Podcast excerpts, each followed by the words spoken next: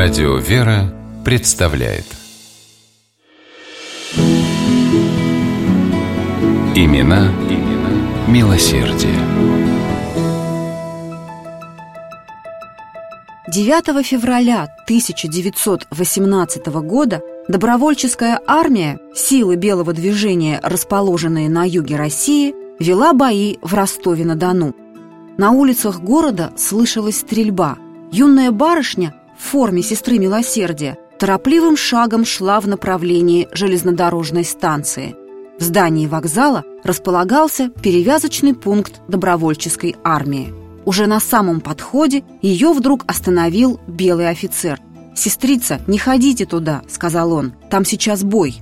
Девушка на несколько секунд остановилась, словно что-то обдумывая, потом поклонилась офицеру и пошла дальше, туда, откуда доносилась стрельба.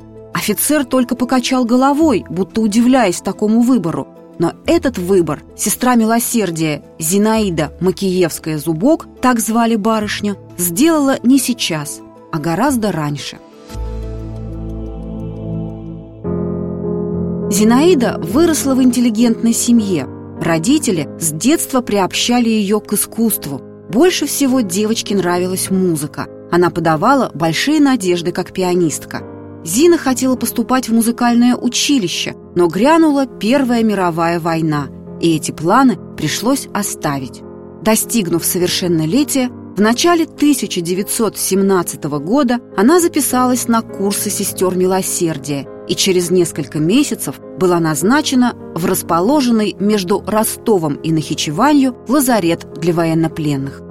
Там и застало ее известие о большевистском перевороте. Началась гражданская война, и Макиевская зубок сразу же включилась в работу госпиталя добровольческой армии. Когда в Ростов вошли красные, и Белая армия, неся большие потери, стала отступать, не все добровольцы сразу сумели покинуть город. Зина, рискуя жизнью, в составе подпольной группы помогала воинам, доставала одежду, деньги, помогала выбраться из города. Одного из добровольцев, у которого были сильно обморожены ноги, Зина с согласия родителей приютила у себя дома и ухаживала за ним, пока он не смог самостоятельно двигаться. В мае 1918 года Зинаида присоединилась к добровольческой армии на фронте, близ станицы Мечетинской, где развернулся походный лазарет – Перед отъездом на фронт она молилась перед семейной святыней, иконой Божьей Матери. Служение сестры милосердия Зина несла самоотверженно. Отступая, добровольцы продолжали вести бои. Как-то раз ей пришлось трое суток, не смыкая глаз и ни разу не присев, в одиночку перевязывать раненых, буквально ежеминутно поступающих в походный госпиталь.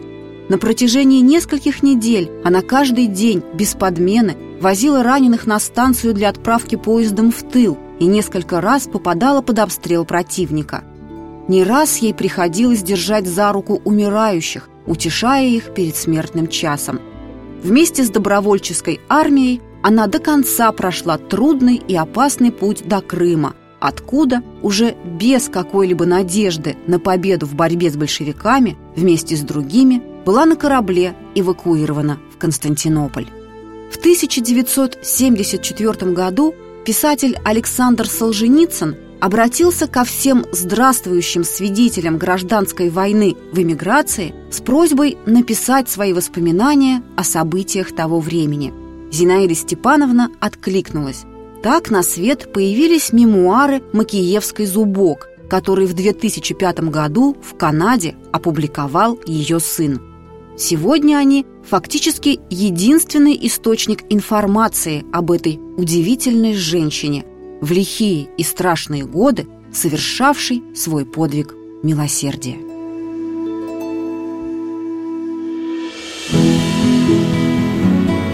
Имена, имена милосердия.